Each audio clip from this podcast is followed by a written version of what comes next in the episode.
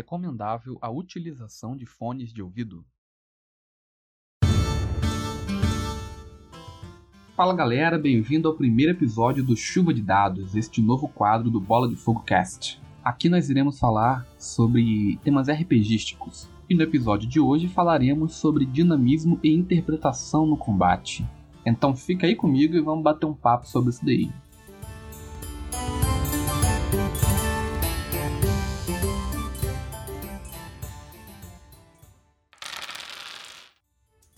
Então, galera, vamos lá. Posso perguntar como é que é o combate de vocês? Vocês estão satisfeitos com o combate que tem na mesa de vocês? Porque existem muitas maneiras de você melhorar o combate e não ficar aquele negócio monótono e chato pra caramba. Tipo, ah, rola o D20 ou qualquer outro dado, dependendo do seu sistema. Aqui, citando o D&D. Rola o D20, vê se acerta, rola o dano. Ok, próximo rola o D20, vê se acerta, rola o dano. Ok, não, não rola, por favor, né? Vamos parar com isso daí, que esse negócio não é vida, não.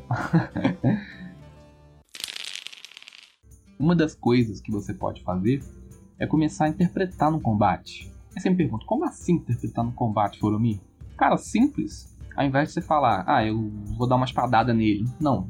Você fala, rola seu dado, tudo bem rola o dano que você causou, beleza. Aí, de acordo com o resultado, você pode interpretar de uma maneira diferente. Por exemplo, vamos supor que para acertar uma criatura você precise de 15. Aí você tira 18. Pô, um acerto bom, passou bastante aí e tal. E deu dano de 10. Pô, dano top também. Pô, você pode interpretar isso daí falando que seu guerreiro, vamos supor, fez uma manobra muito, muito legal, muito maneira. Ele pulou, ele veio correndo e sacou a espada de cima para baixo, de baixo para cima e pegou no, em tal lugar, entendeu? Você pode começar a fazer esse tipo de coisa para poder melhorar o seu combate como narrador e também como jogador, claro, porque também, né, não é só narrador que tem que narrar tudo. Você tem que interpretar o seu personagem e os narradores poderiam deixar essa parte da narrativa do combate de cada personagem para seus respectivos jogadores. Eu costumo fazer isso nas minhas mesas, mas fica bem bacana, cara, porque a galera fica incentivada a fazer o combate.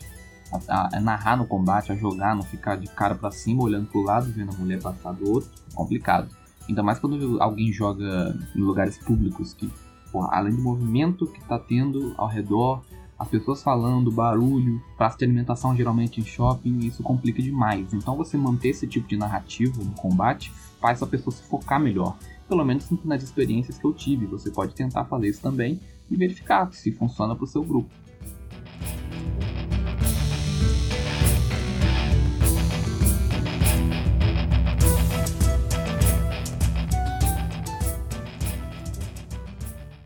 Uma outra forma também que você pode usar é fazer com que todo mundo jogue os acertos e os danos, ou os dados, whatever que for no seu sistema, todo mundo junto e pronto.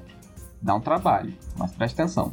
Você vai fazer o seguinte: depois que todo mundo jogou os dados de dano, acerto, acerto, magia, cura, etc., você vai pegar e vai narrar aquela cena inteira. Porque, segundo vários sistemas, tudo acontece ao mesmo tempo. Um turno tem 6 segundos, mas não é um segundo só para você, 6 segundos só para você. É 6 segundos todo mundo que tá ali, entendeu? São todas as pessoas, todos os personagens envolvidos, as criaturas, todo mundo tem 6 segundos para aquele turno inteiro.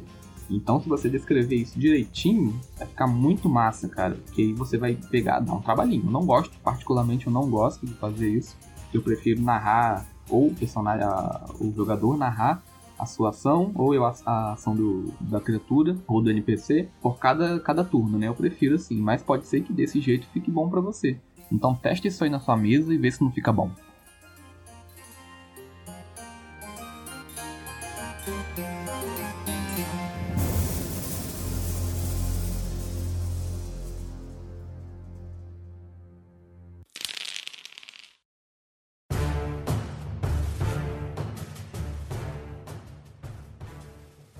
Voltando ao assunto aqui de interpretar no combate, você pode fazer isso sem se prender às suas regras de sistema ou às mecânicas do jogo, porque RPG não é sistema, RPG é interpretar.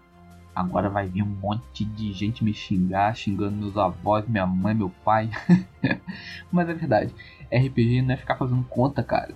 Se quiser fazer conta, vai estudar matemática. Caralho. RPG é interpretar. Então no combate você interpreta seu personagem, interpreta o que ele fez, interpreta o NPC, interpreta a criatura e não fica presa a muita regra não. É simples assim. Eu não estou dizendo, claro, para ignorar as regras. Ouve bem, preste atenção, porque não é isso que o tio Furomi tá falando não. O que eu estou dizendo é na interpretação. Só porque você deu um pulo a mais para acertar um cara, acertar uma criatura, acertar um orc, uma andadinha pro lado para poder jogar uma bola de fogo que seja, cara, isso não vai mudar a mecânica do jogo, não vai mudar nada. Se você quiser mudar sua mecânica, aí é outra coisa. Mas não vai mudar nada, porque o dano vai ser o mesmo, o ataque vai ser o mesmo, vai dar a mesma coisa. O orc quer te dar uma enfincada de espada, você pula e dá uma espadada na cabeça dele, arrancando a cabeça dele de fora. Se for o caso do acerto causar isso, Vai mudar alguma coisa? Não. Você continua acertando, você continua matando o orc, só fez de uma forma diferente, uma forma muito mais legal e que vai prender a atenção dos seus jogadores, até mesmo do narrador, que pode te beneficiar com um XPzinho extra aí. Fica ligado.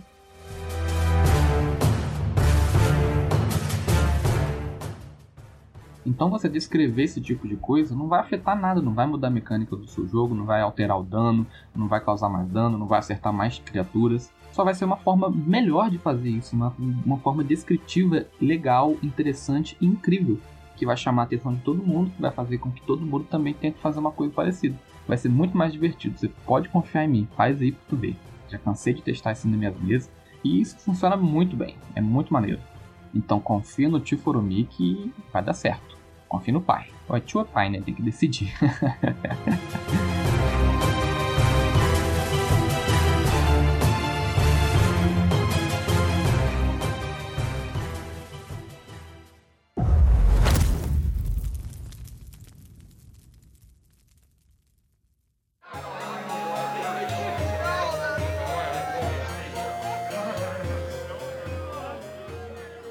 E agora nós vamos para a leitura de e-mails e comentários, galera. Bom, nós recebemos aqui alguns e-mails, alguns comentários, aliás.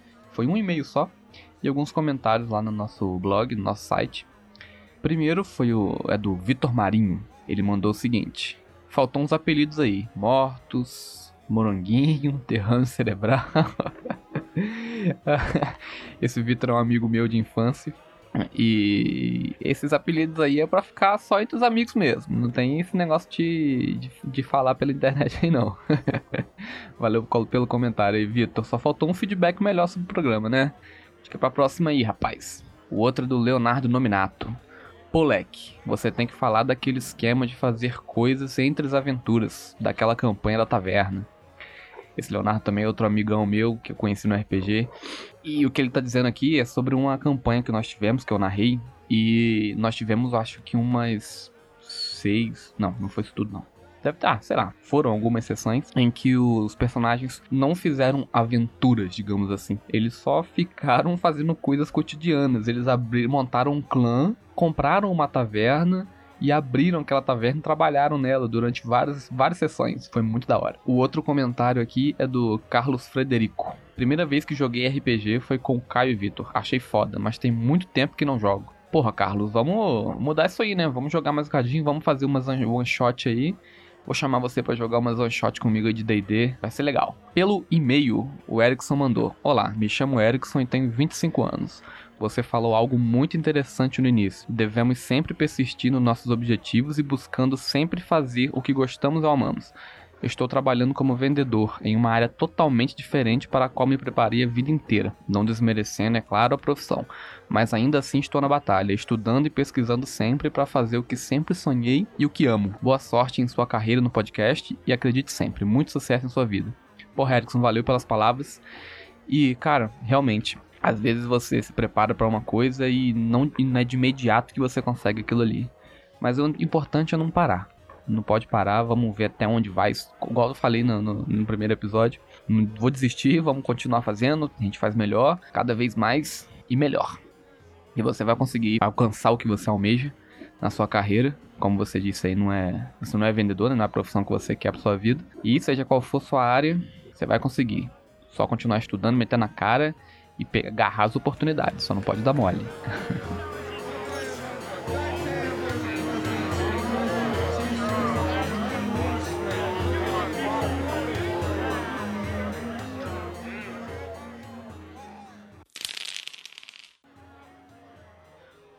Bom, galera, então nós finalizamos aqui esse episódio. Espero que vocês tenham gostado. Lembrando, para não esquecer de dar o feedback, né, de vocês, o comentáriozinho lá no site, o e-mail, ou então me mencionar lá no Twitter. Vamos lá. Nosso e-mail é contato arroba boladefogocast.com.br Meu Twitter, arroba underline club com K, tá bom? Não esqueça disso, é com K. Tá tudo na descrição do post, não tem como errar não. E agora também nós estamos com o Instagram, Bola de Fogo Cast. Segue lá a gente, que a gente vai postar algumas novidades que tiverem por lá. E é isso, galera.